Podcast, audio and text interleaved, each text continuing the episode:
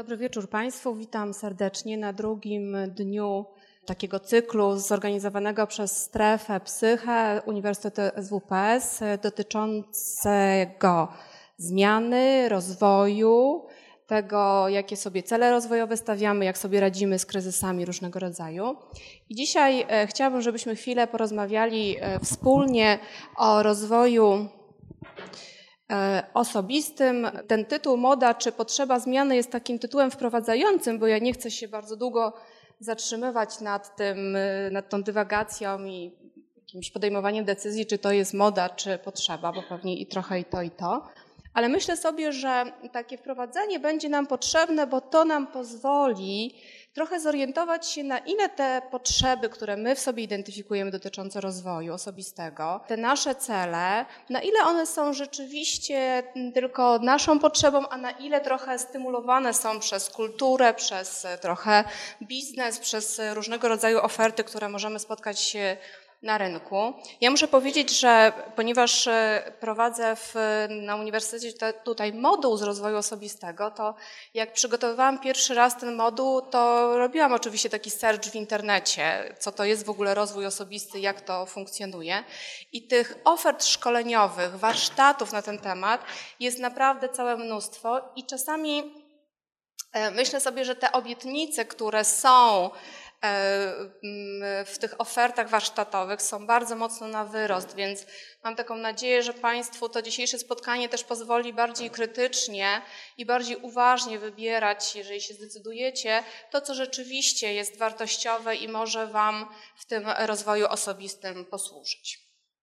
I może zacznijmy od takiego e, być może znanego Państwu modelu e, Maslowa, wydaje mi się, że może na końcu być troszeczkę słabo widać, ale ja go opowiem. To jest piramida potrzeb. Maslow był psychologiem humanistycznym, który pokazał, że rozwój człowieka e, polega głównie na tym, że realizujemy e, różnego rodzaju potrzeby i on założył, że mm, tą, e, ten rozwój odbywa się w taki sposób, że te potrzeby niższego rzędu muszą być zaspokojone najpierw, zanim pojawią się potrzeby wyższego rzędu. E, badania pokazują, że nie do końca tak jest, że mamy przypadki bardzo wielu osób, e, których te potrzeby niższego rzędu, czyli potrzeby fizjologiczne, e, związane z tym, że jesteśmy niegłodni, że mamy dach nad głową, że nie jest nam zimno,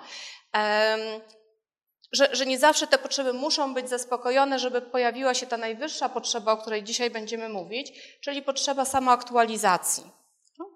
E, natomiast e, ten model pozwala nam rozumieć e, to, jak, co nas pcha do rozwoju, ale również wykorzystywany jest przez rynek, przez biznes do projektowania potrzeb i różnego rodzaju ofert zaspokajających te potrzeby właśnie przez rynek. I jakbyśmy popatrzyli sobie na to, co, co aktualnie określa się e, w Europie, w Stanach Zjednoczonych, mówi się, że jesteśmy społeczeństwami dobrobytu.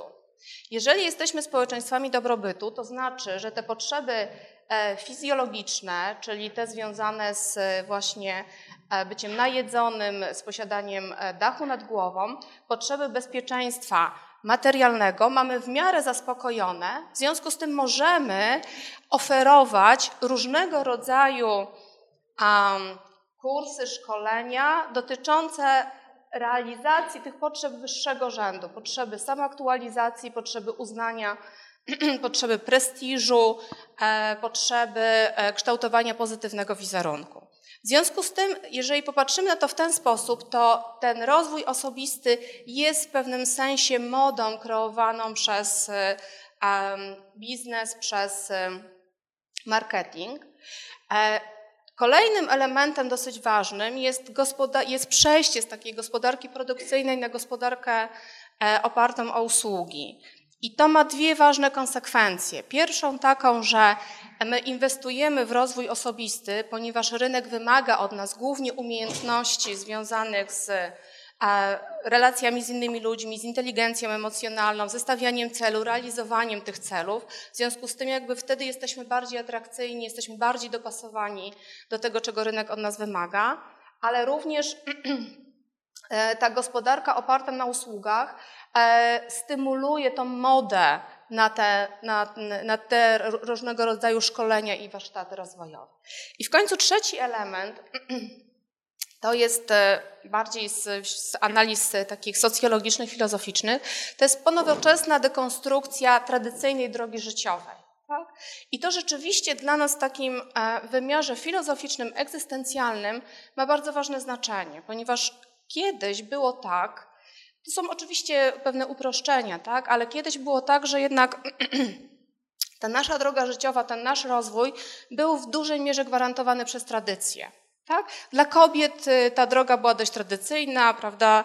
E, możliwość kształcenia się to są zdobycze XX wieku, tak? Kobiety, nie wiem, zostawały żonami, rodziły dziećmi, opiekowały się domem, tak? Mężczyźni zakładali rodzinę, zapewniali byt tej rodzinie. To było dość tradycyjnie określone, tak? Nie musieliśmy się zastanawiać nad tym, co robimy ze swoim życiem, jaką drogę e, podejmujemy. Mamy oczywiście indywidualności, jednostki, które mówimy, że e, wycisnęły piętno na kulturze, które sprzeciwiały się tej tradycyjnej drodze, ale płaciły za to bardzo wysokie koszty.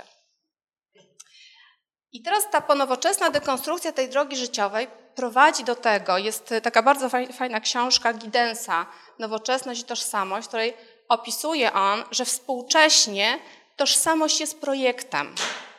To nie jest tak, że my wchodzimy w te tradycyjne role i te role pomagają nam określać siebie, definiować sobie cele życiowe, definiować wartości. My to wszystko musimy zrobić sami.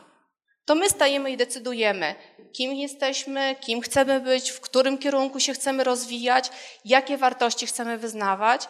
Przestały obowiązywać obie, przestał obowiązywać obiektywizm aksjologiczny. Nie ma wartości, które wszyscy musimy podzielać, z którymi wszyscy musimy się zgodzić. Każdy z nas decyduje, co jest dla nas ważne. Tak? Czy chcę wybrać karierę zawodową, czy chcę mieć dzieci?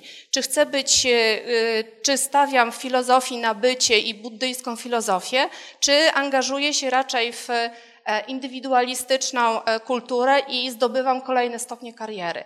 Te wszystkie decyzje musimy podjąć sami. I teraz, ponieważ musimy je podjąć sami, to w takiej, z takiej bardzo ogólnej perspektywy człowiek czuje się zagubiony. To jest jedna rzecz. A druga rzecz, że mamy bardzo dużo ofert. I to jest y, tą odpowiedzią od strony rynku, od strony kultury na ponowoczesną dekonstrukcję drogi życiowej, jest zwiększanie ofert tych różnych dróg życiowych. Tak czytacie Państwo gazety, nie wiem, chodzicie na spotkania, oglądacie filmy. Można żyć na bardzo wiele różnych sposobów. Można właściwie być kim się chce, można stworzyć siebie od początku. I tych ofert jest bardzo dużo, w którą się zaangażować, co wybrać. Raz wydaje nam się, że e, bycie takim e, wolnym ptakiem, który studiuje, smakuje, życie jest fajne, po czym wpadamy w jakieś e, środowisko, w jakieś otoczenie, gdzie ludzie stawiają bardziej na karierę, na rozwój, więc myślimy, nie, może ta droga życiowa nie jest dobra, może powinienem robić coś innego. Jaką mam podjąć decyzję? I jak pisze e, Schwartz w książce Paradoksy wyboru, czy Paradoks wyboru, przepraszam, ta ilość dostępnych ofert, on pisze bardziej o konsumpcji, ale to można również z takiej metaperspektywy przełożyć na to, co się dzieje z naszym rozwojem osobistym ta ilość ofert powoduje, że nie bardzo możemy się zdecydować, że stoimy trochę w rozkroku, tak jak wczoraj mieliśmy przy okazji kryzysu wieku średniego, to jest ten moment y, stania w progu. Nie jesteśmy ani tu, ani tu, bo nie wiemy, w którą stronę mamy pójść. Więc jak popatrzymy na to z tej perspektywy, to ten rozwój osobisty, ta swoista moda na rozwój osobisty. Jest oczywiście z jednej strony potrzebą naszą, taką immamentną, żeby rozwijać się, żeby stawać się e, bardziej dojrzałym człowiekiem, żeby rozumieć siebie, e, być autentycznym, e, żeby się indywiduować, tak jak wczoraj słyszeliśmy, żeby to self połączyło się z ego, ale z drugiej strony jest to również pewien, w pewnym sensie moda na to, żeby angażować się w różnego rodzaju projekty, różnego rodzaju szkolenia, warsztaty, drogi e, i rozwijać się i rozwijać się. Nie wiem, czy można się rozwijać nieosobiście. Tak, rozwój osobisty jest trochę taką e, chyba językową też niezręcznością. I teraz jak jakbyśmy sobie króciutko tylko popatrzyli, co to jest ten w ogóle rozwój osobisty, jakbyśmy spróbowali sobie zdefiniować to pojęcie, to posługując się tym, jak w psychologii wyróżniamy e, takie części człowieka, które są związane z osobowością, czyli z różnymi naszymi cechami, czy jesteśmy introwertykami, czy jesteśmy sumienni, czy mamy przekonania bardziej konserwatywne, czy jesteśmy bardziej liberalni, czy jesteśmy optymistami, e, czy pesymistami. I drugi taki ważny obszar to jest obszar zdolności, umiejętności. To są nasze kompetencje. Tak? Czy jesteśmy dobrzy w e, szczegółowym analizowaniu rzeczywistości, czy mamy raczej tendencję do takiego całościowego, globalnego patrzenia na rzeczywistość? Czy jesteśmy bardziej werbalni, czy jesteśmy bardziej obrazowo-przestrzenni? I rozwój osobisty jest e, takim obszarem, który łączy oba elementy. Innymi słowy, możemy się angażować myśląc o swoim rozwoju osobistym, e, w rozwój poszczególnych umiejętności i to są bardzo często szkolenia, które są oferowane na rynku. Tak? Umiejętność planowania, zarządzania czasem to są kompetencje. Tak? Ale możemy się również angażować, i to jest już trochę inny typ zaangażowania, w rozwój nas jako osoby. Tak? E, to jest rozwój, który bardziej bazuje na wartościach, na poszukiwaniu swego, to powiedzieć, takiego rzeczywistego, prawdziwego ja, do bycia autentycznym, do, do pełnej integracji wewnętrznej. I teraz zarówno ten rozwój umiejętności, jak ten rozwój osobowości e, jest, odbywa się na bazie takiej biospołecznej, czyli my się naturalnie rozwijamy jako dzieci e, od, takiego, od takiej fazy sensoryczno-motorycznej. Tak? Dziecko zdobywa świat, komunikuje się ze światem poprzez, nie wiem, używanie narzędzi, pukanie, stukanie, e, próbowanie różnych rzeczy. Później coraz bardziej abstrakcyjnie zaczynamy przetwarzać informacje. E, mówię tutaj o tym, ponieważ to pokazuje e, i prowadzi nas do odpowiedzi na pytanie, czy my się możemy nie rozwijać. Nie możemy się nie rozwijać, bo my się rozwijamy w sposób naturalny.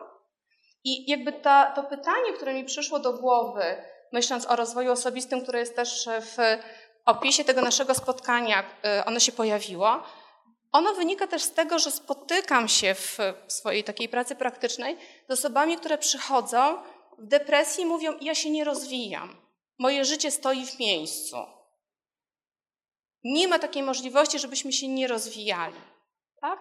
Ten rozwój może być dla nas niezauważalny. My możemy nie mieć refleksji, możemy e, nie rozwijać się intencjonalnie, ale nie jest możliwe, abyśmy się nie rozwijali, ponieważ różnego rodzaju wydarzenia życiowe, różne sytuacje, z którymi się spotykamy, one prowokują nas przecież do tego, żebyśmy reagowali w jakiś sposób, żebyśmy spojrzeli na sytuację z innej perspektywy. My zmieniamy się przez cały czas, możemy tego nie dostrzegać, ale nie jest możliwe, abyśmy się nie rozwijali.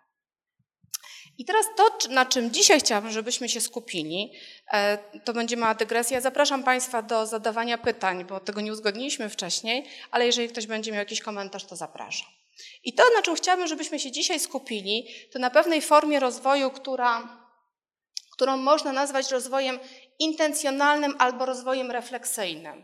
I to jest ten moment, w którym my świadomie podejmujemy decyzję, że chcemy coś z naszym życiem zrobić, że chcemy je jakoś ukierunkować, nadać mu jakiś e, sens, e, dążyć do jakiegoś celu, e, rozwijać się w określonym kierunku.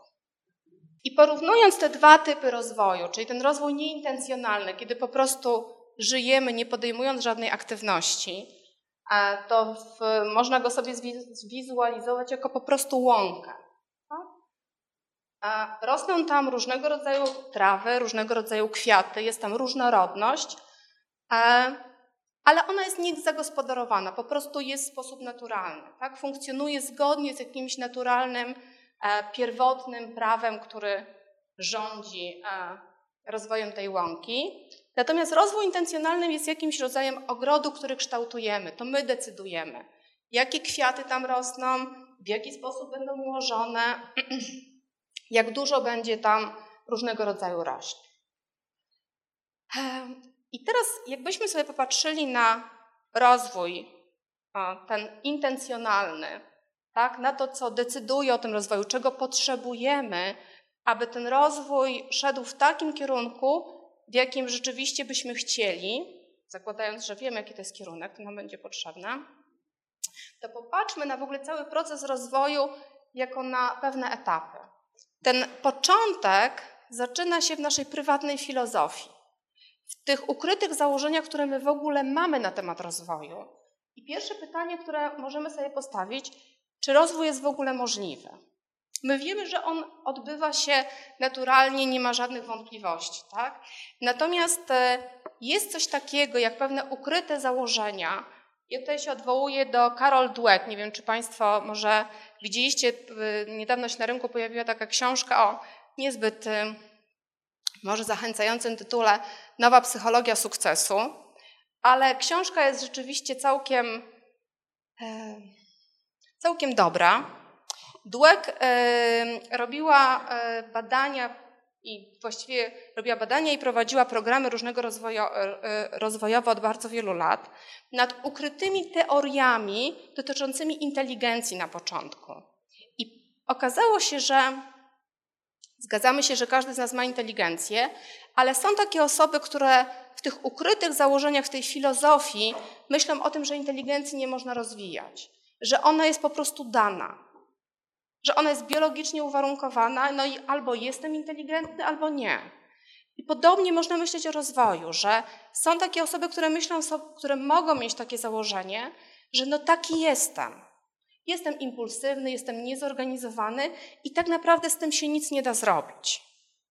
Natomiast e, kiedy kiedy myślimy, kiedy to, i wtedy, kiedy to założenie ukryte, tak, ta, te, te, podstawy filozofii rozwoju są takie, że tego się nie da zmienić, to po pierwsze będziemy mniej skłonni do angażowania się w to, aby cokolwiek w sobie zmienić, aby zaangażować się w rozwój.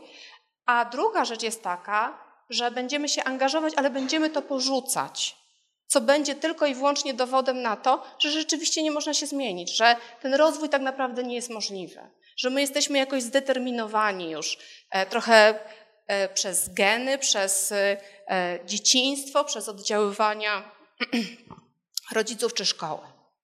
Czyli pierwsze podstawowe pytanie jest takie, czy my wewnętrznie myślimy, że ten rozwój jest możliwy. Drugie pytanie jest takie, co to w ogóle dla mnie znaczy rozwój? Czy rozwój dla mnie znaczy pogłębianie czegoś, doskonalenie się w zakresie czegoś, czy raczej poszerzanie? Czy jak ja myślę o rozwoju, to myślę o tym, że będę próbował różnych rzeczy, których nigdy wcześniej nie próbowałem i które są mi kompletnie obce, po to, żeby zwiększać swoje doświadczenia, żeby zwiększać e, swoją atrakcyjność, żeby się pobudzać. Motywy mogą być bardzo różne. Kolejne pytanie jest takie, czy rozwój jest związany z bardziej filozofią działania, czy bardziej z filozofią bycia? Czy ja się chcę rozwijać, dorzucając kolejne kompetencje, kolejne umiejętności?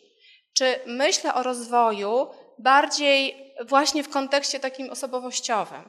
Że myślę o tym, aby być, nie wiem, aby bardziej przeżywać rzeczywistość, aby być bardziej świadomym, aby bardziej rozumieć siebie i innych, aby mieć większy kontakt z jakąś siłą wyższą, żeby rozumieć, po co jestem na tym świecie. To są bardziej pytania dotyczące egzystencji e, niż działania i konkretnych umiejętności.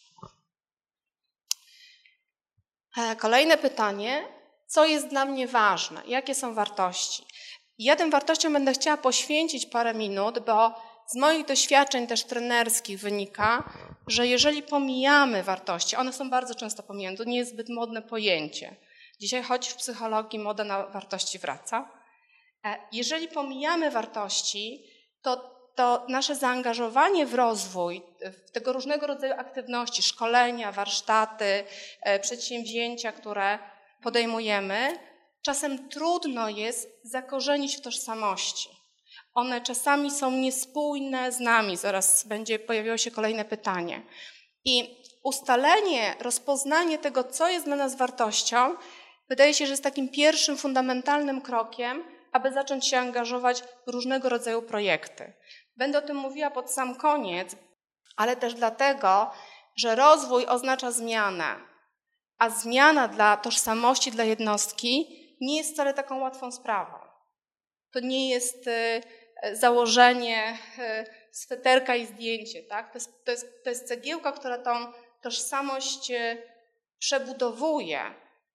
W związku z tym jest dość dla tożsamości, troszeczkę może przesadzę, ale dość niebezpieczna, tak? bo zaburza jej spójność. Więc warto się angażować w rozwoju w takie aktywności, które będą zgodne z tym, co jest fundamentem naszej tożsamości, czyli z wartościami. Po co się chcę rozwijać? Po co mi w ogóle rozwój? Po co, się, po co e, chcę kształcić kolejne umiejętności? Co ja z nimi zrobię? Do czego one mnie doprowadzą? Co dzięki temu zyskam? W jakim kierunku się chcę rozwijać? Tak? A aż w końcu pytanie, czy ten rozwój jest realny? Tutaj jest, nawiązuje do tego wczorajszego naszego spotkania, że jest taki moment w życiu, w którym musimy się pożegnać z pewnymi możliwościami, e, które tracimy. Że pytanie, czy pomysł na to, żeby w wieku 50 lat zaczynać wszystko od początku, jest realny i czy doprowadzi nas do tego, do czego chcielibyśmy, żeby nas doprowadził. Po co się chcemy w tym kierunku rozwijać? I to jest też takie pytanie, czy my rzucając się w jakiś e, wir aktywności, uciekamy od czegoś, czy raczej dążymy do czegoś. To jest ten słynny e, dylemat, prawda? Ucieczki do, czy ucieczki od. Czy to, co zrobię, będzie ze mną spójne? Jeżeli mamy wartości, to potrafimy dość szybko, e, stosunkowo szybko określić, czy to działanie, to zaangażowanie będzie ze mną spójne ponieważ my potrzebujemy spójności. Ta narracja dotycząca naszego życia musi być spójna, bo inaczej e, dość łatwo przy stresujących wydarzeniach życiowych może dojść do sytuacji kryzysowej, tak? w takiej granicznej sytuacji do rozpadu. E, w wielu teoriach e, psychoza jest takim momentem rozpadu tożsamości. Tak? Ja nie mówię, że rozwój do tego doprowadzi, tak? ale mówię o tym, że w tych działaniach, które podejmujemy, kiedy będziemy o sobie myśleć wstecz, ale też do przodu, czy potrafimy opowiedzieć o sobie spójną historię, dlaczego my to robimy, po co my to robimy, w jakim sensie to pasuje do nas. No i e, pytanie, czy też e, e, dobrze by było mieć taką odpowiedź, czy jesteśmy w tych działaniach lojalni wobec siebie. Mm, ok? Jak już na te wszystkie pytania potrafimy odpowiedzieć, a przynajmniej mamy orientację, no to pozostaje nam określenie, wybór tego kierunku e, rozwoju, tego działania, w które się chcemy zaangażować i przygotowanie planu. Tak, tutaj potrzebne są nam umiejętności realizacji celów, stawiania celów, planowania i realizacji celów. Mówiłam o tych o wartościach, które są, e, które są ważne. Pokażę Państwu pracę nad, e, nad wartościami, tak, zgodnie z dwoma koncepcjami. To jest przykład pracy w oparciu o terapię e, akceptacji i zaangażowania, w której wartości są kluczowym elementem takim e, w pracy z osobami, które mają trudności, ale myślę, że to, to podejście terapii akceptacji i zaangażowania spokojnie można rozumieć również jako projekt wspierający rozwój osobisty. Nie mamy czasu, aby więcej o tym powiedzieć, ale e, mówię Państwu o tym, jeżeli jesteście zainteresowani, to warto do tego sięgnąć. Pytamy ludzi, Państwo możecie siebie zapytać, jakie są, co jest dla mnie ważne w ramach tych kategorii, które są, tak? Wybieramy te, które są ważne, odpowiadamy sobie na pytanie, co jest ważnego w, ramach danej kategorii. Jeżeli ważne jest dla mnie partnerstwo, to co jest ważne w tym partnerstwie? Tak? Konkretnie. Następnie zapisujemy, w jaki sposób realizujesz w życiu te wartości. To, co jest takim bardzo ważnym punktem w pracy nad wartościami współcześnie e, i też w, w definiowaniu w teorii wartości jest to, że wartości przeszły z takiego poziomu deklaratywnego na poziom działania. Wartości są w działaniu. Nie jest tak naprawdę z psychologicznego punktu widzenia ważne, co państwo, co my sobie deklarujemy, co jest dla nas ważne, tylko ważne jest to, co my robimy. W działaniu, czyli jak konkretnie realizujemy tą wartość. Jeżeli w partnerstwie ważne jest dla nas to, abyśmy wzajemnie się szanowali, to pytanie, co to znaczy wzajemnie się szanować i w jaki sposób ja tę wartość realizuję na co dzień. I to, to przyjrzenie się temu, w jaki sposób ja realizuję to, co jest dla nas, dla mnie ważne na co dzień, e, oczywiście bardzo często prowadzi do niezbyt przyjemnego doświadczenia, bo często widzimy, że my tego nie realizujemy na co dzień, tak? Albo realizujemy to wręcz, jeżeli jesteśmy wystarczająco uczciwi wobec siebie, to realizujemy to czasami wręcz przeciwnie, tak? Z różnych powodów. To doświadczenie, to ten kawałek ćwiczenia nie, nie jest po to, abyśmy się samobiczowali, samokarali, bo okazuje się, że jesteśmy bardzo daleko od naszych wartości, tylko żebyśmy zobaczyli, gdzie, jak, jak to realizujemy i abyśmy przeszli do następnego punktu, abyśmy zapisali, jak chcielibyśmy to realizować. I teraz znowu jakby tym ważnym punktem jest to, że to musi być działanie. To nie może być deklaracja, bo jakby słowa, rzeczywistość międzyludzka odbywa się poprzez działanie. Tak? My, my poprzez działania się komunikujemy. I same słowa tego jakby nie mają e, na tyle wartości czy możliwości sprawczych, aby, aby po prostu prze, przemieniły się w działanie, jeżeli my nie zanalizujemy tego z, z poziomu działania. No i w tym, w tym kawałku mamy już projekt, tak? mamy już e, konkretny punkt, jak do zmiany, tak? to, co, to, co może stać się celem zmiany, celem rozwoju. Tak? Rozwój w kierunku wartości e, życia, które jest zgodne, bliskie wartościom, które realizujemy. I teraz to, co jest ważne, badania pokazują, że jeżeli my żyjemy z taką świadomością, że realizujemy te wartości, że możemy sobie sami powiedzieć, tak, robię to, bo robię to, to, to, to i to, to ma to dalsze konsekwencje dla naszego funkcjonowania, bo buduje tak zwany kapitał psychologiczny, czyli poczucie własnej wartości, poczucie zaufania do siebie, poczucie samosterowności, że jeżeli ja, jeżeli ja wiem, że realizuję to, co jest dla mnie ważne, to to jest taki moment, który czasami osoby określają, mogę zamknąć oczy i wiem, gdzie jestem wiem, czego chcę, wiem, jaką decyzję mogę podjąć, w którym kierunku e, patrzę.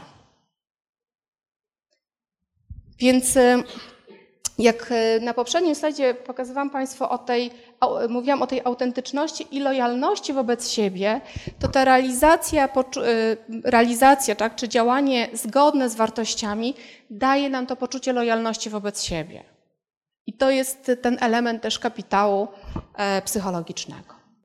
Bardzo Państwa zachęcam do tego, abyście sobie takie ćwiczenie zrobili. Jest taka książka Pułapki umysłu. To jest książka podręcznik e, do pracy osobistej, e, bazująca właśnie na teorii akceptacji zaangażowania, w której takie podobne ćwiczenia są, są też inne. I bardzo Państwa zachęcam do zrobienia, nawet dla samych siebie, takiego ćwiczenia. Zobaczycie, co się, co się stanie, tak? Zobaczycie siebie może trochę z innej e, perspektywy. Drugi e, taki model, czy drugi, druga możliwość, czy sposobność pracy nad wartościami, to jest mm, praca w oparciu o teorię Schwarza. Do tej teorii jest kwestionariusz, który sobie e, można zrobić. Ten kwestionariusz polega, jest o tyle mm, dla nas przyjazny, ponieważ nie pyta nas bezpośrednio, co my robimy, tylko opisuje osobę, która funkcjonuje w jakiś sposób, a my określamy, jak bardzo jesteśmy do niej podobni. To daje nam też e, taki bezpieczny, emocjonalny dystans do, do wyników tego kwestionariusza. I dzięki temu możemy określić, czy nasze, w ogóle jakie są nasze wartości? One się również realizują przez działanie. I teraz praca z osobą, którą, która wypełniła taki kwestionariusz, polega na tym, czy my sami możemy analizować e, to koło wartości pod, pod kątem konfliktu. Po pierwsze, no, wiemy, jakie wartości są dla nas ważne, jakie realizujemy, ale też bardzo dużo naszej frustracji, naszych trudności w funkcjonowaniu wynika z tego, że próbujemy realizować wartości, które są konfliktowe. I zobaczcie Państwo, e, tutaj te wartości konfliktowe leżą naprzeciw siebie. Nie można jednocześnie chronić siebie i decydować się na wzrost, ponieważ wzrost y, wiąże się z tym, że musimy być otwarci na zmiany, otwarci wobec nowych e, sytuacji, musimy się angażować w te sytuacje, musimy próbować nowych sposobów myślenia, być otwarci na argumentację i zmieniać e, swoje przekonania, swój sposób interpretowania rzeczywistości. Musimy próbować nowych działań, musimy być e, tolerancyjni wobec innych świata, musimy być zaangażowani. Musimy być zorientowani społecznie i akceptujący różne, różnego rodzaju zmiany społeczne. Trudno jest to robić, jednocześnie e, będąc nastawionym na tradycje, na bezpieczeństwo społeczne, osobiste, bo to jest po prostu po przeciwległej stronie. I teraz praca dalej polega na, po pierwsze, określeniu tych obszarów konfliktowych i zadaniu sobie pytania, znowu, po co, dlaczego to jest dla mnie ważne? Po co ja angażuję się w tego typu działania, co one mi dają, do czego one mnie prowadzą. Jak to przejdziemy, to możemy popatrzeć na to, jakie cele w życiu realizujemy, w jakie działania się angażujemy i zobaczyć, na ile te działania są spójne z tymi wartościami. I zobaczcie Państwo, że kiedy mówimy o y, frustracji, o spadku motywacji do pracy, o wypaleniu zawodowym, Wypalenie zawodowe jest dużo szerszym zjawiskiem, więc ja bym go nie chciała upraszczać tutaj, tak? Ale ten brak motywacji i zaangażowania wynika bardzo często z tego, że te nasze działania wynikają z tego, że my nie realizujemy tych wartości, które są dla nas ważne. Że angażujemy się w coś ze względu na jakieś inne, a być może nawet bezrefleksyjnie w jakieś działania, no bo życie tak po prostu przynosi. E, I tak jak, mówi, jak mówiła wczoraj pani Małgorzata Nader przy e, kryzysie wieku średniego, są takie osoby, które przechodzą suchą stopą przez ten proces, tak? Angażują się w różnego rodzaju działania, nie zastanawiając się specjalnie ani po co, ani dlaczego, ani do czego doprowadzą, jakby nie dzielą włosa na czworo.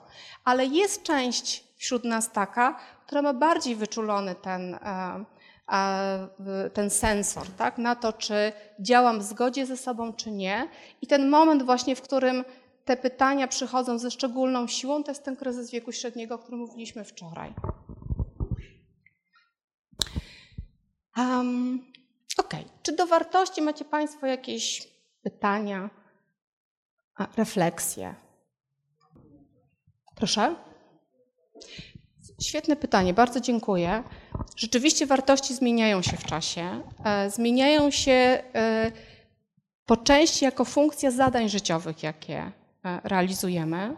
To jest pierwsza rzecz. Druga rzecz, że jest w psychologii gestalt taka bardzo fajna metafora, że my czasami wartości takie, które są przekazywane przez rodzinę, połykamy w całości bez pogryzienia. Czyli realizujemy je, no bo one zostały przekazane właściwie, no bo e, moi rodzice tak robili, bo tak trzeba, bo tak tradycja nakazuje. E, w związku z tym ten moment, kiedy my stajemy się bardziej samostanowiącą osobą, czy też ten moment, kiedy przychodzi ta refleksja nad sobą, to jest ten moment, przepraszam bardzo za to określenie, ale ono jest oryginalne, musimy zwrócić te wartości, pogryźć i zobaczyć, co chcemy połknąć, a co chcemy odrzucić. Czyli jakby przyjrzeć się, tak, ponownie zrobić rewizję i zobaczyć, w co my tak naprawdę chcemy się angażować. I też e, to, to, co jest bardzo ważne, to też ta świadomość, że te wartości się zmieniają i że one się mogą zmieniać. Bo e, czasami zdarza się tak, że my zarzucamy sobie, że te wartości się zmieniły że to, to znaczy, że jestem jakąś niestabilną osobą albo nie, e, na której nie można polegać, że jestem taki zmienny. To budzi e, w mm, osobach często takie pomieszanie i niepokój, też związane z tym, że wartości są elementem tożsamości, a my mamy potrzebę utrzymania pewnego spójnego wizerunku. Że ileś lat temu byliśmy jakąś osobą, do której chcemy się przyznać tak? którą, którą identyfikujemy jako część nas. W związku z tym e, ta rewizja tych wartości to jest też taki i, i odpowiedzenie sobie na pytanie, jakie są te moje wartości, to jest też bardzo trudny moment. No bo zobaczcie Państwo, jeżeli e, ktoś konstatuje, że e, angażował się przez ileś lat w działania, które są niezgodne z tym, co jest tak naprawdę dla mnie ważne, to pytanie, co zrobić z tym, z tym okresem, tak? Jak patrzeć na siebie. E, I pierwsze, co bardzo często przychodzi do głowy, to jest taki, takie poczucie straty, zmarnowanego czasu, tak? że po co ja tyle energii w to włożyłem, po co mi to niepotrzebne, że już teraz to w ogóle nic, e, nic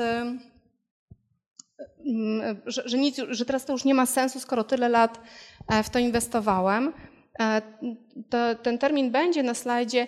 To się nazywa pułapka utopionych kosztów że ten zainwestowany wysiłek, energię, różnego rodzaju też e, decyzje, a za decyzjami straty, które ponosiliśmy, powodują, że, my nie, że, że czasami mamy opór, czy niechętnie chcemy zmienić to nasze nastawienie. Tak? Bo myślimy o tym, co zainwestowaliśmy, zainwestowaliśmy, ale nie myślimy o tym, co przed nami. Tak? To jest taka, taka, taka proste, prosta zmiana perspektywy. Myślimy o tym, gdzie 30 lat utopiliśmy, ale nie myślimy o tym, że mamy jeszcze 30 lat przed sobą i pytanie, co z tymi 30 latami, tak? Często ta zmiana, ta, ta niewielka, znaczy niewielka, diametralna, ale prosta zmiana optyki, tak, pozwala się uwolnić emocjonalnie od mm, tego zakotwiczenia w przeszłości.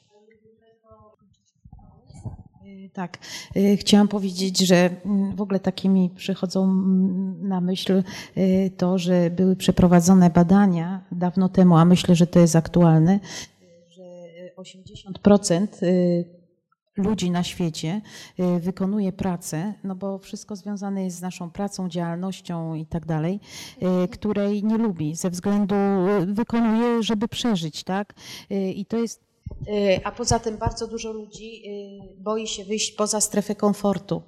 Y, I to jest ten problem, że tak jak pani wspomniała, przez pewien okres czasu Y, wykonuje pracę przez ileś tam lat, której nie lubi, no bo to rodzina, czy tam mm, ktoś inny zdecydował, y, y, czy tam znajomi, że na przykład to jest bardzo popularny kierunek, tu są pieniądze, tu jest bezpieczeństwo, a człowiek nie idzie za głosem serca.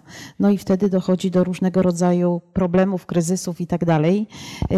I chyba y, mała grupa osób decyduje się na to, są to właśnie osoby bardzo odważne, że zmieniają to życie i dochodzą do wniosku, żeby iść za głosem serca, a reszta to wpada w taki y, właśnie ten, ta, y, ten strach, wyjście poza strefę komfortu powoduje, że często do emerytury wykonują tą pracę, której nie lubią, czy w ogóle działają i po prostu później to są ludzie bardzo sfrustrowani i to wszystko powoduje między innymi y, teraz tak popularne wypalenie zawodowe.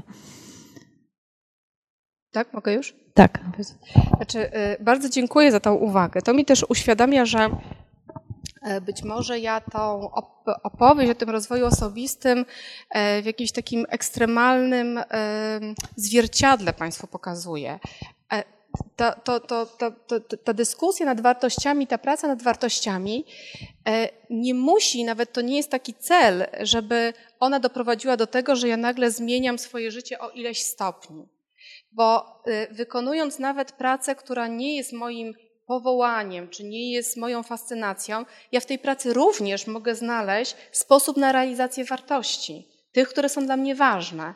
To jest e, jakby ta praca być może będzie to bardziej dla Państwa klarowne po całości, ale ta praca nad wartościami i praca nad innymi elementami związanymi z rozwojem osobistym ma nas bardziej doprowadzić do tego, że ja mogę podejmować różne dodatkowe inicjatywy, które mnie doprowadzą do rozwoju tego, co jest dla mnie ważne, ale przede wszystkim ma nam ułatwić rozpoznanie, że to miejsce, w którym jestem, jeżeli spojrzę na to tylko z innej perspektywy, to ono ma bardzo dużo e, potencjału bogactwa, który, w którym ja się mogę realizować. Jakby to jest jeden z elementów, który przeszkadza nam często e, w, cieszeniu się tym, co mamy, że my się przywiązujemy do pewnych narracji na temat, tak? Myślimy o tym, na przykład, jak pani wspomniała o pracy, że poszliśmy, bo tam są pieniądze, czy rodzina chciała, Okej, okay, no rodzina chciała, podjęliśmy taką decyzję, ale jednak przez tych ileś lat to ja wykonywałem tą pracę, czyli ja coś w tej pracy robiłem, coś osiągnąłem, coś przeżywałem, coś poznawałem, czegoś się, y, czegoś się uczyłem, z czegoś chciałem rezygnować, miałem jakieś inne pomysły. Jakby analiza tego, w którym miejscu jesteśmy, do czego nas to doprowadziło, jaką mamy historię związaną z tym miejscem, jakby robimy to też po to, żeby spojrzeć na to świeższym okiem, żeby zobaczyć, że to nie, że, że być może ten sposób, w jaki my sobie opowiadamy tą historię, w jaki sposób my ją widzimy, jak nazywamy, powoduje, że, że mamy takie poczucie, że no to są tak znowu ekstremalnie powiem zmarnowane lata. Popełniamy w takim myśleniu o rzeczywistości, to o tym będę jeszcze też za chwilę mówiła, bardzo wiele błędów, bardzo wiele zniekształceń poznawczych. Tak? Mamy myślenie czarno-białe. Albo jestem bardzo zadowolony, albo wszystko jest do niczego. Tak? E, mamy e, albo ja jestem za wszystko odpowiedzialny, to jest moja wina, albo organizacja, e, korporacja, szef jest do niczego. Tak? Albo, albo są takie osoby, które mają tendencję do pomniejszania różnych pozytywnych rzeczy, które robią, czy różnych sukcesów. No, każdy to zrobił, to jest oczywiste, tak, pracuje 20 lat, y, awansuje, no ale każdy, kto pracuje, to awansuje, no nie spóźniam się, jestem miły dla innych, no to trzymają mnie. Znaczy, rozumiecie Państwo, wszystko, pytanie jest takie, jakich my, tak już sprowadzając to do takiego bardzo konkretu, jakich my słów używamy do tego, aby opisać sobie rzeczywistość? Jest takie powiedzenie: uważaj, co do siebie mówisz, bo może się okazać, że słuchasz. I teraz te, te, te, słowa, te etykiety, które przyklejamy do rzeczywistości, do własnych doświadczeń, one kształtują nasz klimat emocjonalny. Tak? One kształtują to, jak my to przeżywamy. E, nie chcę powiedzieć, że, e, że należy to kompletnie odwrócić znowu, tak? ale jakby przyjrzyjmy się uważnie temu, gdzie jesteśmy, co osiągnęliśmy, kim jesteśmy, czego chcemy bo może się okazać, że mamy olbrzymi bagaż bardzo pozytywnych doświadczeń, tylko my ich nie widzimy.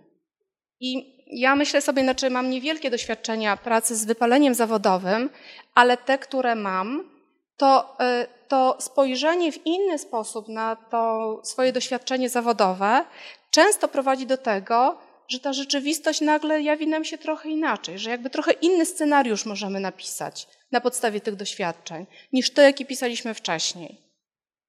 Nie wiem, czy ja odpowiedziałam Pani na pytanie jakoś, czy skomentowałam to. Um, czyli mamy podstawy w zakresie wartości, wiemy, co jest dla nas ważne, wiemy, co chcemy realizować.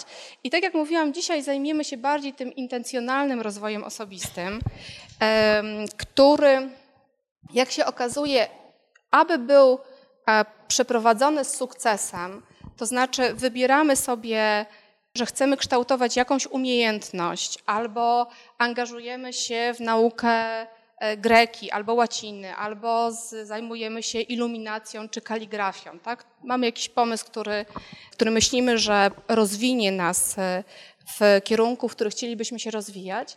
I badania pokazują, że ludzie, którzy osiągają sukces w tym intencjonalnym rozwoju osobistym, w tych projektach, rozwoju osobistego cechują się dwoma takimi podstawowymi właściwościami.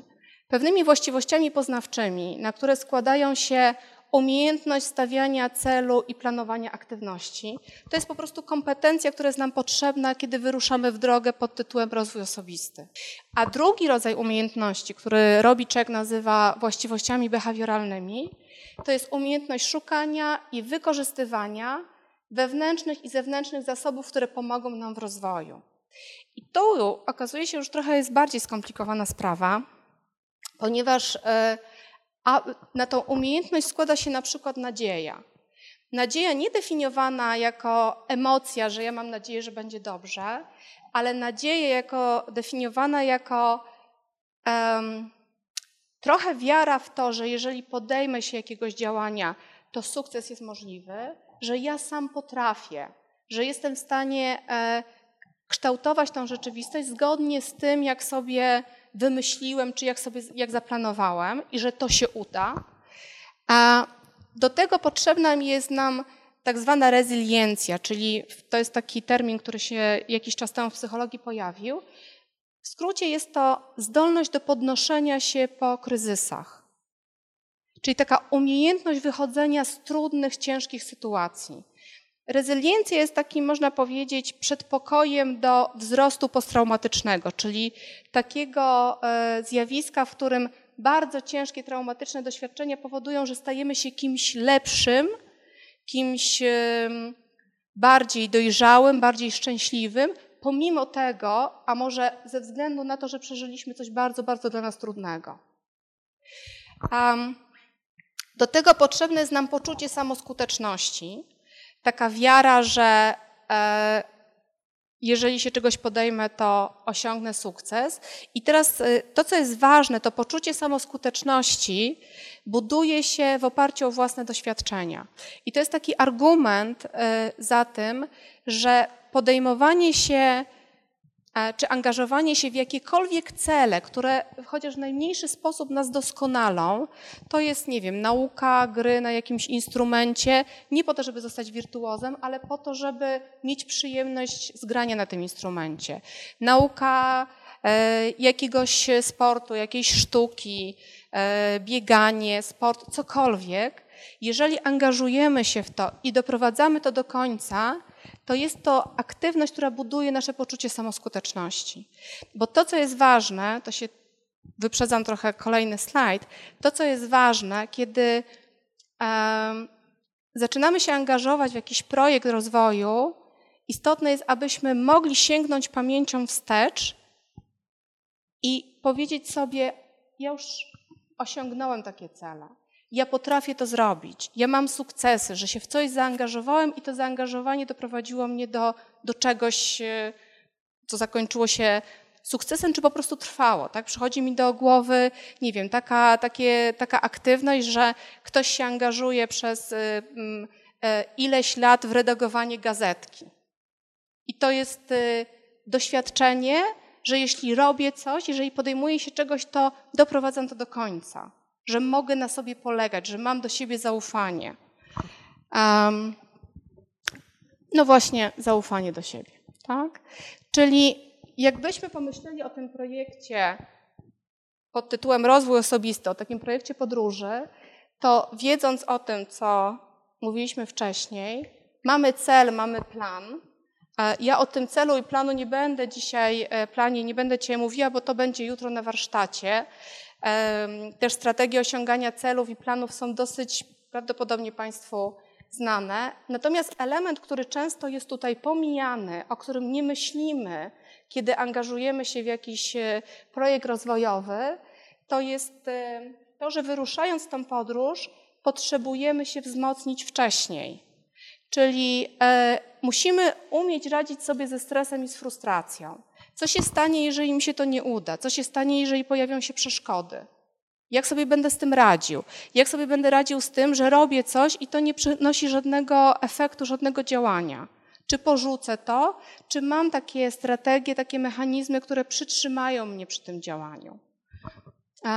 Kolejny element, jak będę się wspierał?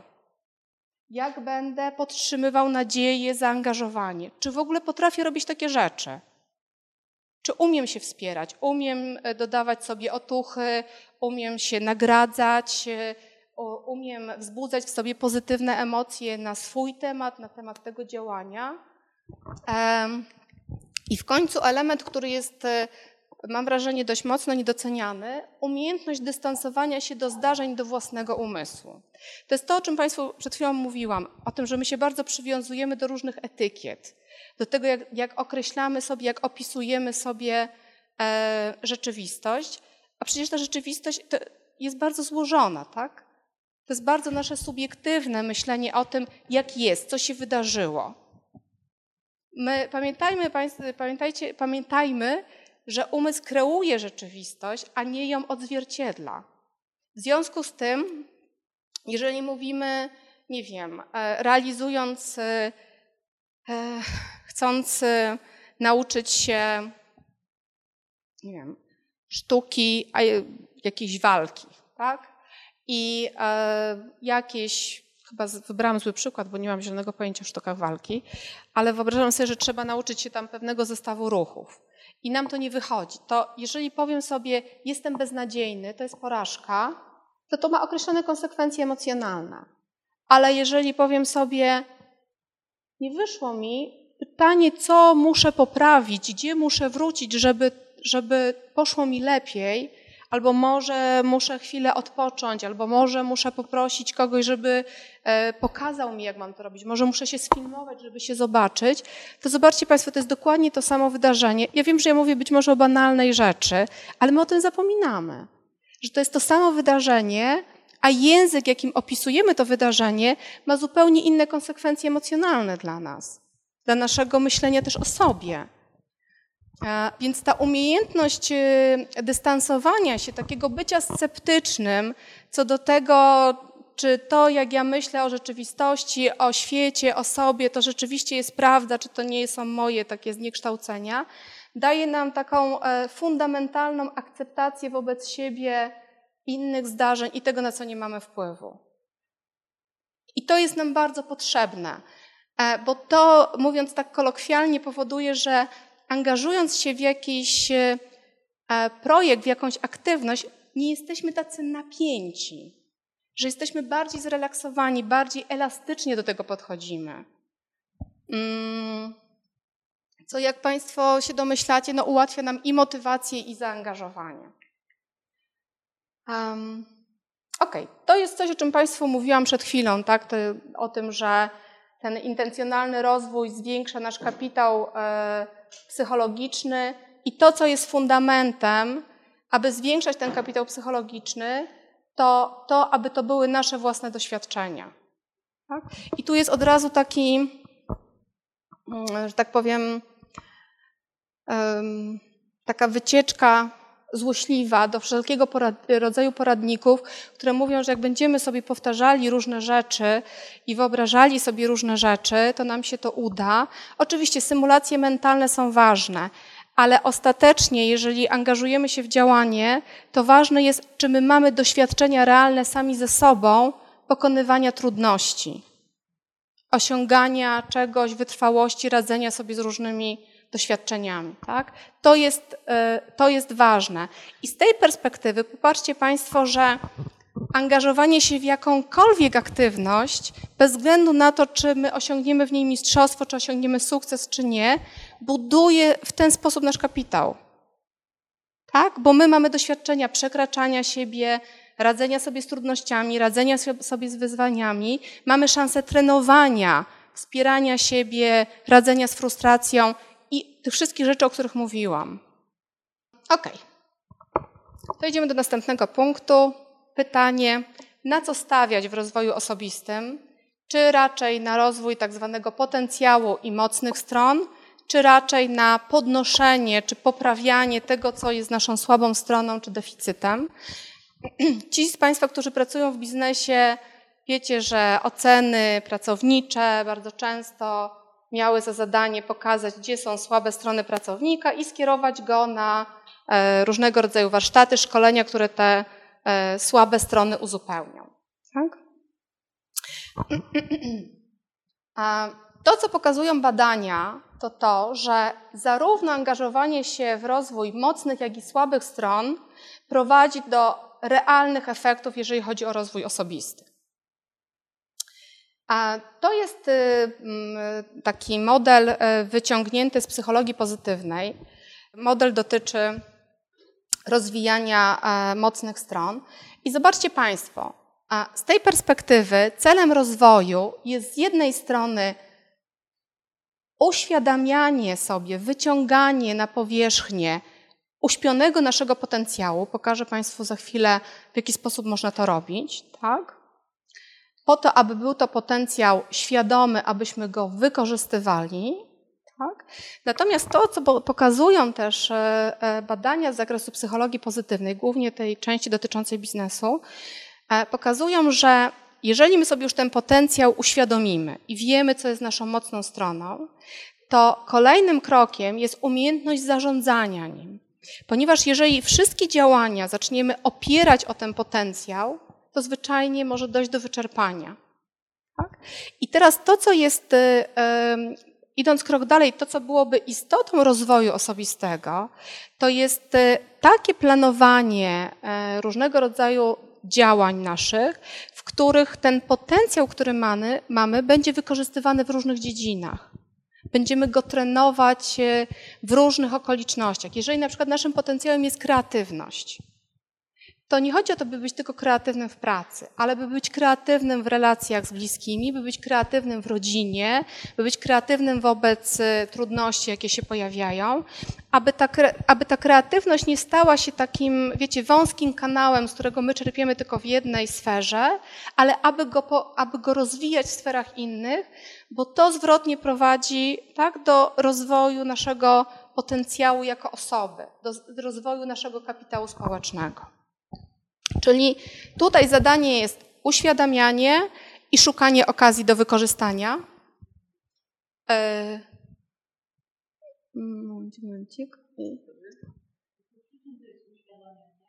Już, już. A, Steven, e, nie, nie, nie, nie, nie, to się nazywa Alex Linley. E, model jest Alexa Linleya. Joseph to w ogóle jakaś pomyłka, przepraszam.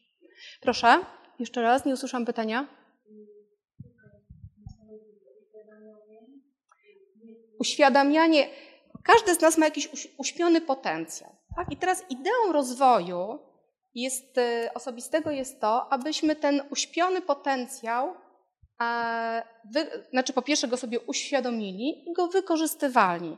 Tak jak mówił e, Rogers czy Maslow w psychologii humanistycznej, abyśmy dążyli do samoaktualizacji. Samoaktualizacja to jest nic innego jak E, działanie czy życie w oparciu o nasze zasoby i nasz potencjał. To, do czego zostaliśmy stworzeni, to, co jest naszą mocną stroną. Bo działanie w oparciu o ten potencjał daje nam poczucie satysfakcji, poczucie e, sukcesu, pozytywne emocje, e, uznanie innych, e, nie tylko w takim sensie podziwu, ale też e, mamy poczucie, że wnosimy do e, społeczności, w której żyjemy, coś wartościowego. Zresztą będziemy zaraz mówić o ćwiczeniu, zobaczycie Państwo mm, yy, kontekst. Natomiast jeżeli chodzi o słabości, to dobrą ideą jest rozwijanie ich do takiego poziomu, do takiego obszaru, w których one staną się wyuczonymi zachowaniami. Czyli nie będą przynosiły negatywnych konsekwencji dla nas. Tak? I badania pokazują, że nie warto jest inwestować wysiłek czy energię w rozwój słabości, e, które miałyby e, gdzieś w założeniu stać się naszą mocną stroną. Tak? Czyli inaczej mówiąc, nie przeinwestowujmy w rozwój słabych stron, zaangażujmy się czy zainwestujmy tylko tyle, aby przestały one przynosić nam negatywne konsekwencje, aby przestały tworzyć dyskomfort psychologiczny dla nas. Tak? Jeżeli działamy już ok, to zostawmy, nie angażujmy dalej energii, e, no bo trochę nie ma, nie ma sensu, tak? Nie przyniesie nam to takiej satysfakcji, jak angażowanie się w rozwój e, potencjału. Tak? tak? Hmm? To jest taki dodatek e, i ta różnica między coachingiem a e, psychologią, tak? Że, że po prostu zostawia się na boku, no nie skupia się, nie traci energii e, na te słabe strony, tylko po prostu skupia się na rozwoju tych mocnych, dobrych stron. Mhm. To taki dodatek. Aha. Pytanie jest takie, tutaj macie Państwo, angażuje się w rozwój albo akceptuje swoją słabą stronę. Pytanie jest takie, czego dotyczy ta moja słabsza strona? Bo czasami e, ona dotyczy jakiejś kompetencji czy umiejętności, której brak powoduje, że my nie możemy pójść do przodu. Tak? Potem taki banalny przykład, tak? zarządzanie czasem. Tak, to jest bardzo szeroko reklamowane, znacie Państwo to, ale no trudno angażować się w jakikolwiek projekt, rozwojowy, w jakąkolwiek aktywność, jeżeli nie potrafimy zarządzać czasem. To jest taka umiejętność, która jest nam po prostu potrzebna. Tak? To jest narzędzie, e, nie cel, ale narzędzie do tego, abyśmy mogli pójść dalej. Więc e, pytanie jest takie, co mi sprawia trudność, tak? Jakie, te, jakie działania powodują negatywne konsekwencje, co zyskam dzięki podciągnięciu tej słabej strony. Jeżeli zyskam coś, jeżeli to mi da narzędzie do tego, żeby pójść dalej, to warto w to zainwestować. Tak? Jeżeli nie, jeżeli nie umiem śpiewać, mogę przez to żyć, nie blokuje mi to dalszych kroków, nie ma sensu. Tak?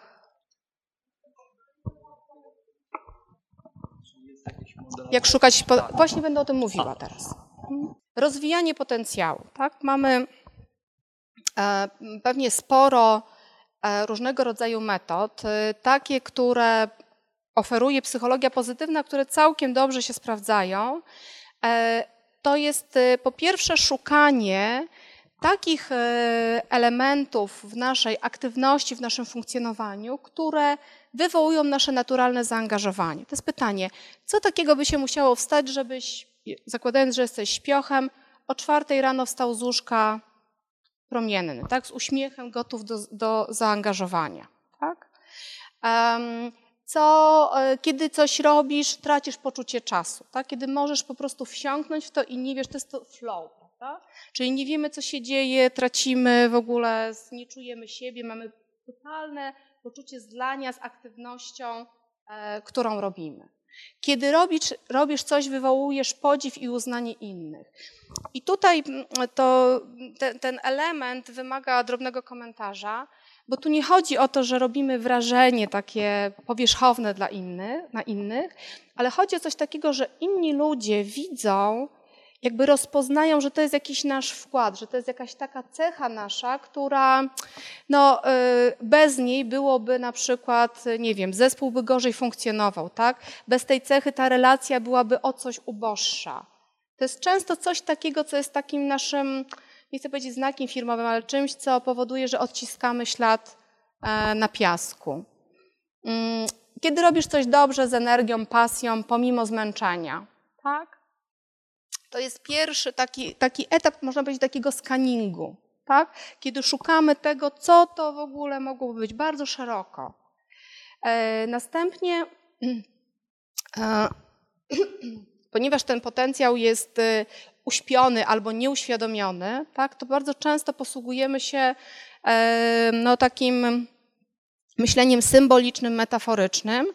To ćwiczenie nazywa, ja, ja, je nazywam moi bohaterowie, można pewnie je zatytułować jakoś inaczej. E, to jest takie pytanie, taki wywiad e, z osobą robimy.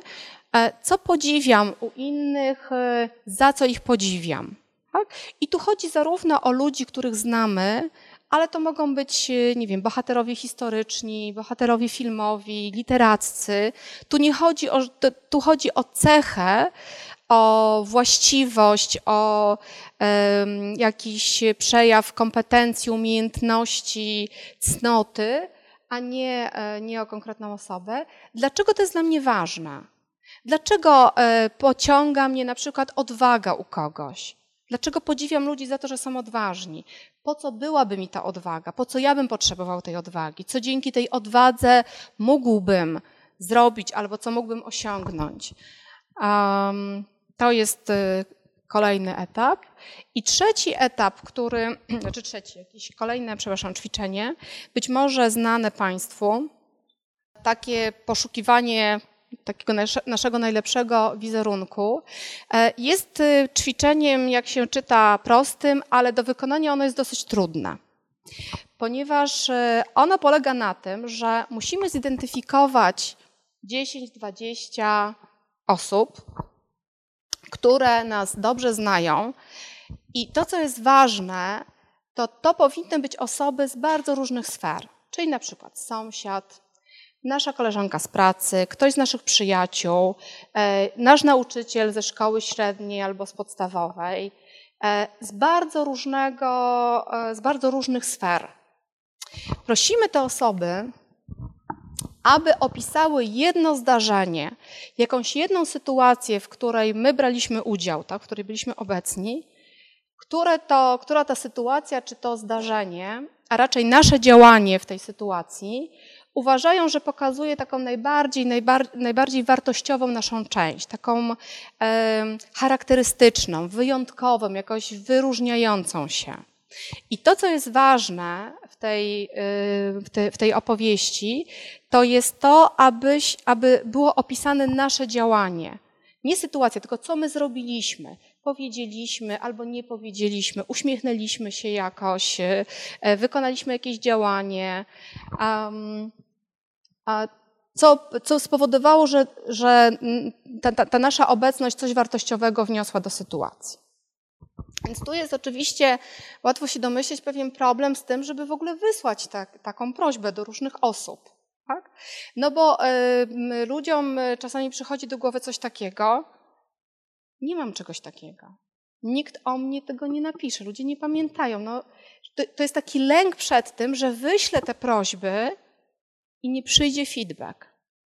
Tak? Więc tutaj jakby e, to, o czym mówiliśmy, o tych zasobach, e, które powinniśmy potrenować, poćwiczyć, zanim wyruszymy w podróż, co my zrobimy z tą sytuacją, jeżeli rzeczywiście okaże się, że ktoś nam nie odpisze?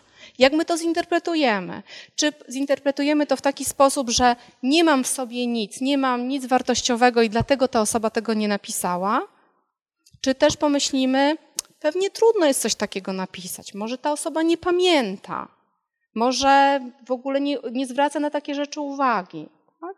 Czyli ten pierwszy etap tak, tego w ogóle zdecydowania się, podjęcia wyboru, wymaga również takiego wspierania siebie w tym, że może być tak, że te osoby nie, nie, nie przyślą i, i co my z tym zrobimy, ale też takiej, y, takiego myślenia o tym projekcie jako o czymś takim, co, y, tak jak pani tutaj mówiła, jest wyjściem poza strefę komfortu i jakby y, zaangażowaniem się w jakieś doświadczenie, które nas y, w taki czy w inny sposób wzbogaci.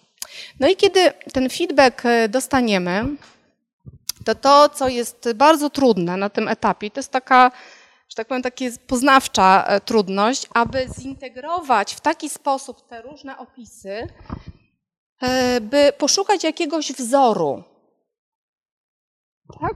Czy w tych opisach jest coś takiego, co się powtarza? Czasami trzeba wyjść na trochę wyższy poziom, czasami no, pokombinować dość mocno, żeby poszukać takiego elementu, który powtarza się w różnych, e, w różnych opisach. Tak? Czasami tych elementów jest kilka. Tak? Więc dzięki temu możemy zidentyfikować kilka swoich potencjałów, czy zasobów, czy tych mocnych stron. I e, jak już zidentyfikujemy te, te elementy, to e, analizując też te opisy, zastanawiamy się nad tym, co nam ułatwia wykorzystywanie tego potencjału w działaniu, dzięki czemu my łatwo z tego korzystamy, my odkrywamy tą część siebie, a co nam utrudnia. E, co nas blokuje w tym, abyśmy ujawniali te atuty.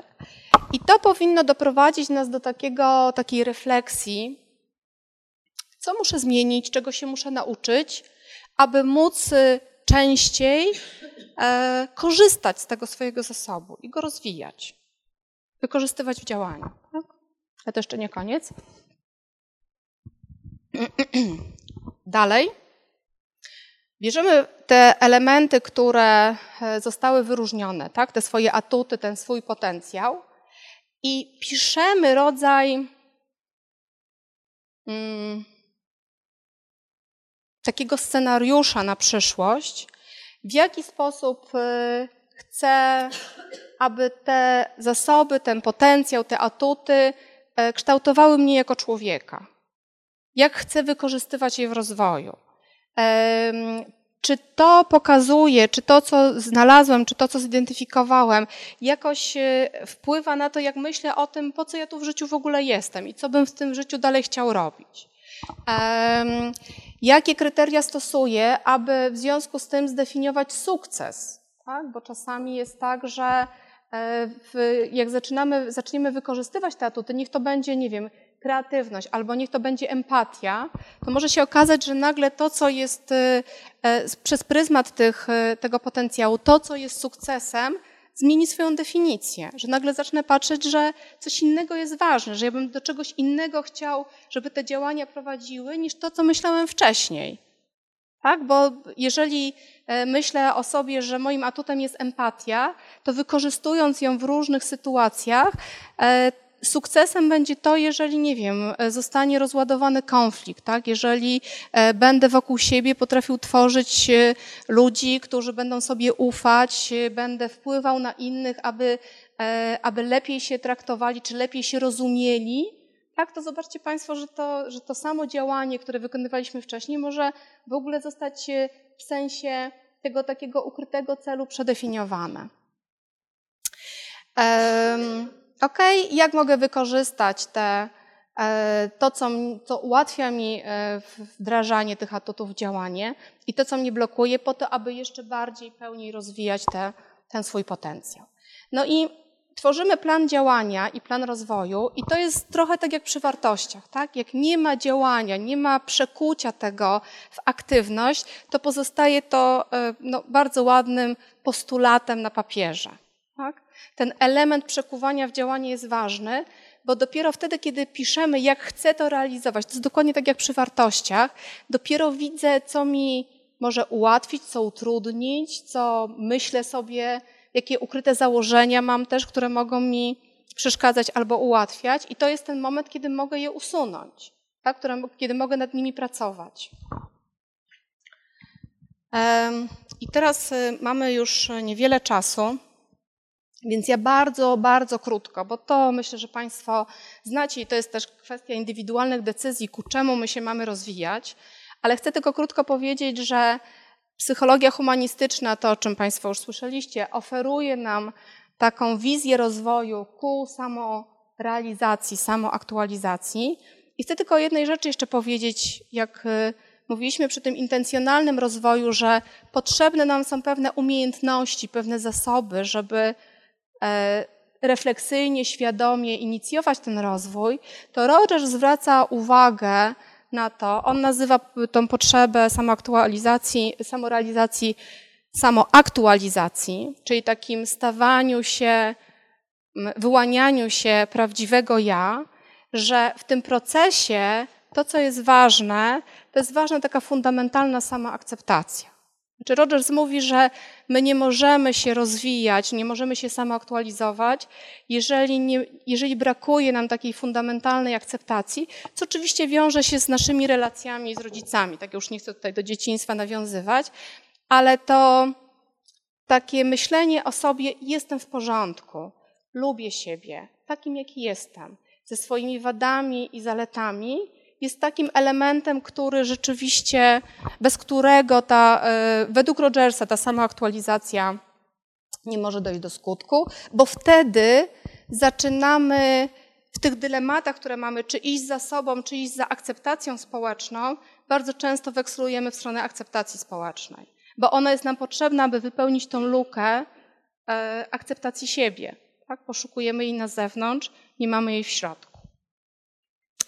E, psychologia pozytywna, znacie Państwo Seligmana pewnie, mówi o tym, że e, powinniśmy się, e, może sparafrazując Seligmana, powiedziałam, że, powiedziałabym, że powinniśmy się rozwijać ku życiu znaczącemu, czyli ku życiu, które ma sens, w którym my odnajdujemy swój indywidualny sens na którym w dużej mierze składa się życie zaangażowane. E, Seligman, o czym e, być może mało mniej się mówi, w tym życiu za, znaczącym, w tym życiu, które ma sens, bardzo wyraźnie podkreśla, że ten sens buduje się poprzez angażowanie się w pozaegocentryczną perspektywę.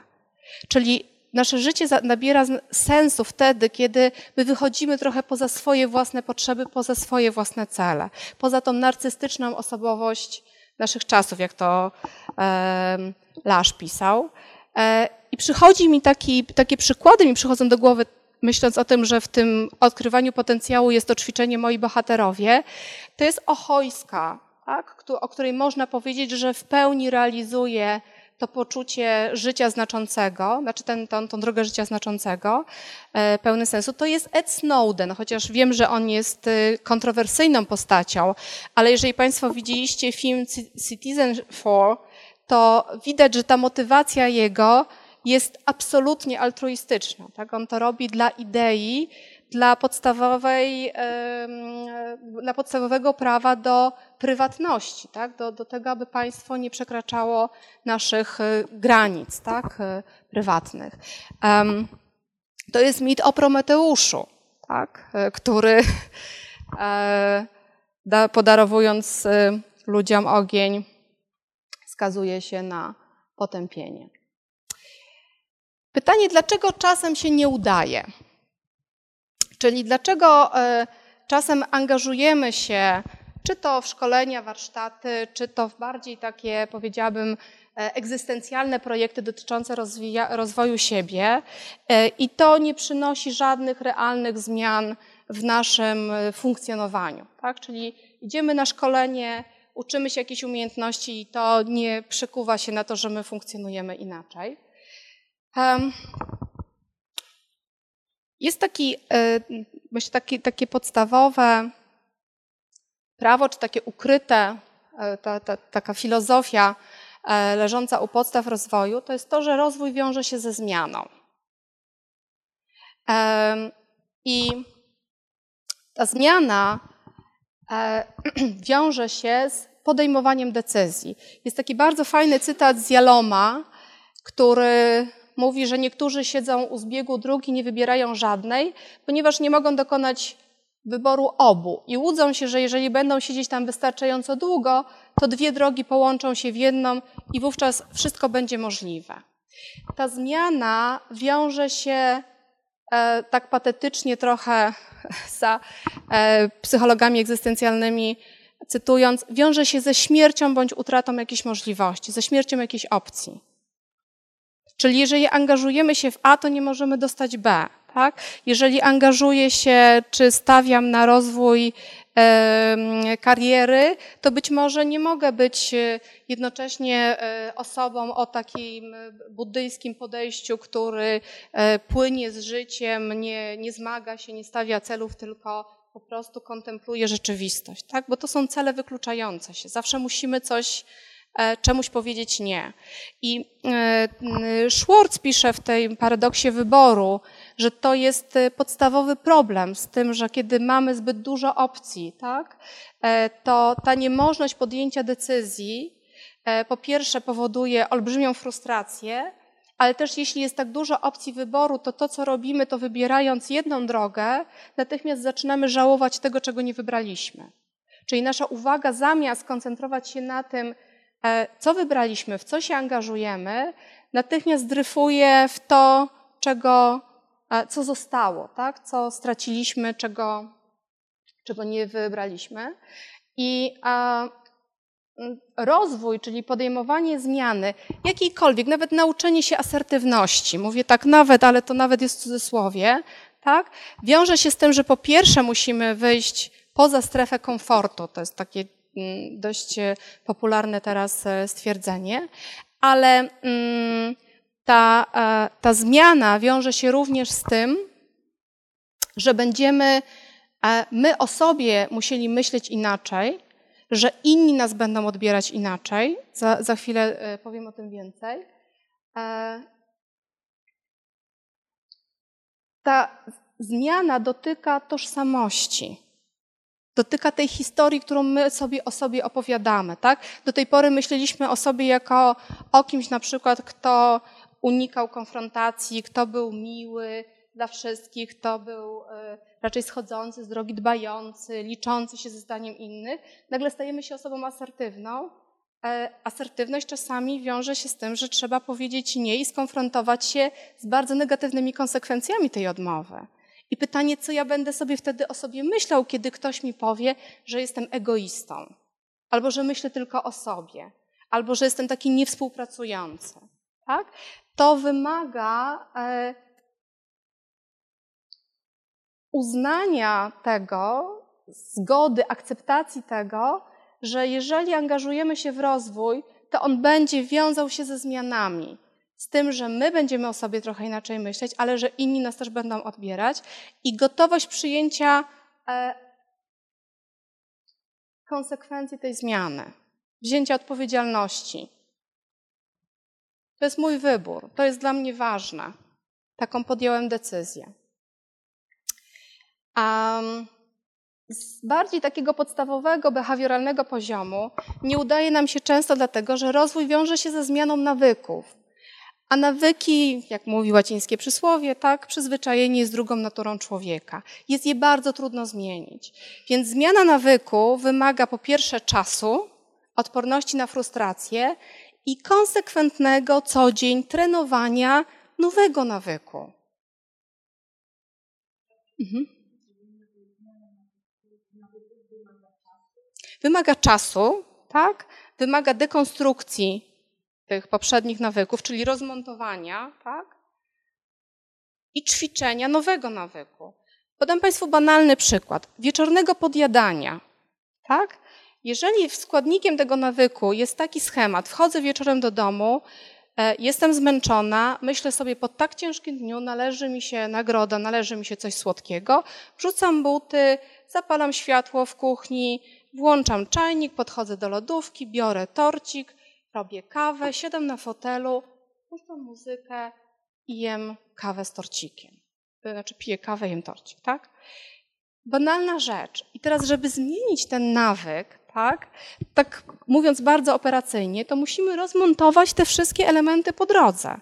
Czyli na przykład jak wchodzę do domu, to najpierw idę, nie wiem, do łazienki albo robię coś innego, nie robię kawy, tylko e, podejmuję jakąś inną aktywność. E, uważam na to, co do siebie mówię, czyli to jest tak zwana myśl przyzwalająca. Po ciężkim dniu należy mi się coś słodkiego, to jest moja nagroda, to jest moje, moja słodycz za te trudy życia. To ta banalna, ten banalny schemat wymaga naprawdę dość dużo wysiłku od nas. I teraz to, co jest oczywiście trudne, no to jest y, ćwiczenie tego nowego nawyku. No bo my musimy przez cały czas być trochę świadomi siebie, trochę się monitorować i trochę jakby prowadzić się za rękę i mówić sobie nie, tego nie rób, o, tu jest myśl przyzwalająca, o, tu znowu twoje kroki idą, musisz skierować je w inną stronę. Więc to wymaga wysiłku po prostu. Więc y, w zwyczajnie, e, ponieważ wymaga wysiłku, to my bardzo szybko porzucamy tą zmianę nawyków. Tak? Więc te zmiany, które próbujemy wprowadzić w nasze życie, od tej strony się nie udają. Tak? Ten drugi element to jest, to jest tożsamość. I trzeci element, już chyba nie mamy czasu, to jest e, mm, przygotowanie nas samych siebie na to, że zmiana ma jakąś dynamikę, że ten rozwój ma jakąś dynamikę, że to będzie tak, że będzie jeden krok do przodu, dwa do tyłu, później trzy do przodu, jeden do tyłu, później żadnego kroku ani w tom, ani w tom będzie stagnacja, że jeżeli wiemy o tym, że wprowadzając jakąś zmianę, że będzie po prostu bardzo różnie, tak? że ta trajektoria nie będzie cały czas jednostajnym, wznoszącym ruchem, jednostajnie przyspieszonym, to możemy przygotować się w określonych momentach. To jest to, czy umiem sobie radzić z frustracją, czy umiem wspierać siebie, czy umiem akceptować to, że czasami stoję w miejscu i cofam się e, do tyłu i co sobie wtedy mówię, jak interpretuję to zdarzenie, tak? to ta świadomość plus wyposażenie się w różnego rodzaju strategie i narzędzia wspierające siebie daje nam, czy zwiększa nam szansę na to, abyśmy doszli do celu. I są takie e, różne modele, które pokazują nam, jak ten proces zmiany przebiega. Bardzo krótko to jest model Prochaski i Di Clemente. Mamy stadium przedrefleksyjne. W ogóle nie myślę o tym, żeby się zmienić. Tak? W ogóle nie mam takiego projektu. Stadium refleksyjne, czy tak zwane kontemplacyjne. Czasami hmm, no rzeczywiście zastanawiałam się od czasu do czasu, że może warto by było jakiś sport uprawiać, że to byłoby dla zdrowia. Tak myślę sobie o tym. Ale nie ma jeszcze we mnie gotowości do zmian. Tak? Mamy e, w końcu etap przygotowań, czyli to stadium kończy się, tak, jednak warto się zaangażować w tą aktywność, będę miał to, to, to i to dzięki temu. E, zobowiązujemy się do tego, że podejmujemy działanie i zaczynamy powoli przygotowywać plan. I tutaj jest dokładnie to, o czym mówiliśmy wcześniej. Dobre określenie celu, czyli pewnie Państwo znacie SMART albo SMARTER, tak? czyli musi być konkretny, mierzalny, osiągalny, czyli będę chodził w poniedziałek i w środę na, załóżmy, nie wiem, na siłownię, na basen od 16 do 17. Tak? Co się stanie, jeżeli będą jakieś e, porażki? Jak sobie z tym poradzę? Co się stanie, jeżeli otoczenie będzie na mnie naciskało, żebym z tego zrezygnował, bo to nie jest może dobry pomysł, żeby dwa dni w tygodniu po trzy godziny wypadać z domu, bo jestem potrzebny, tak?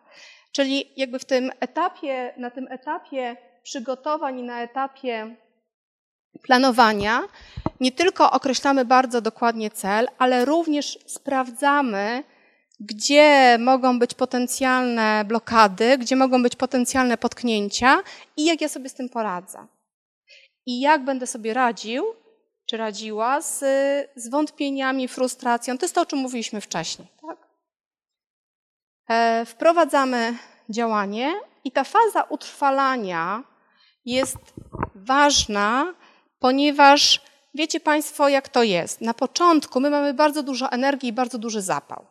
Jak idzie świetnie, to nam ten zapał to się wzmacnia, jesteśmy e, zadowoleni, mamy pozytywne emocje, odczucie sukcesu, idziemy dalej. Ale później zaczynają stare nawyki, stare sposoby konkurować z tym, co wypracowaliśmy jako nowe. I na tym etapie utrwalania e, zmiany ważne jest, abyśmy po pierwsze byli czujni, że to, że nie wiem, chodziliśmy na basen przez e, rok, to, nie znaczy, to wcale nie znaczy, że będziemy kontynuować tą aktywność, bo w pewnym momencie możemy się wycofać. Tak? I co będziemy robić, żeby przeciwdziałać tym zwątpieniom? Czyli popatrzcie Państwo, e, jakby nawet taka prosta aktywność jak e, rozpoczęcie chodzenia na basen czasami bywa naprawdę całkiem takim dużym projektem wymagającym od nas e, sporo zaangażowania. I im więcej mamy zasobów czy narzędzi, które nam wspierają, tak, czyli to są te strategie radzenia sobie, ta zdolność planowania, stawiania celów, tym łatwiej jest nam angażować się e, w kolejne projekty i prowadzić je do takich rezultatów, które będą dla nas satysfakcjonujące.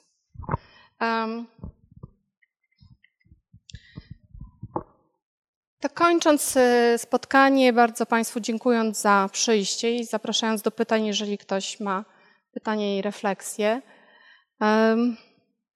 Pytanie, po co i w którym kierunku e, chce, chcemy się rozwijać? Domyślam się, że tempem mówienia trochę uniemożliwiłam Państwu zadawanie pytań w trakcie, za co przepraszam, ale jeżeli macie Państwo ochotę, to zapraszam teraz. Dziękuję bardzo.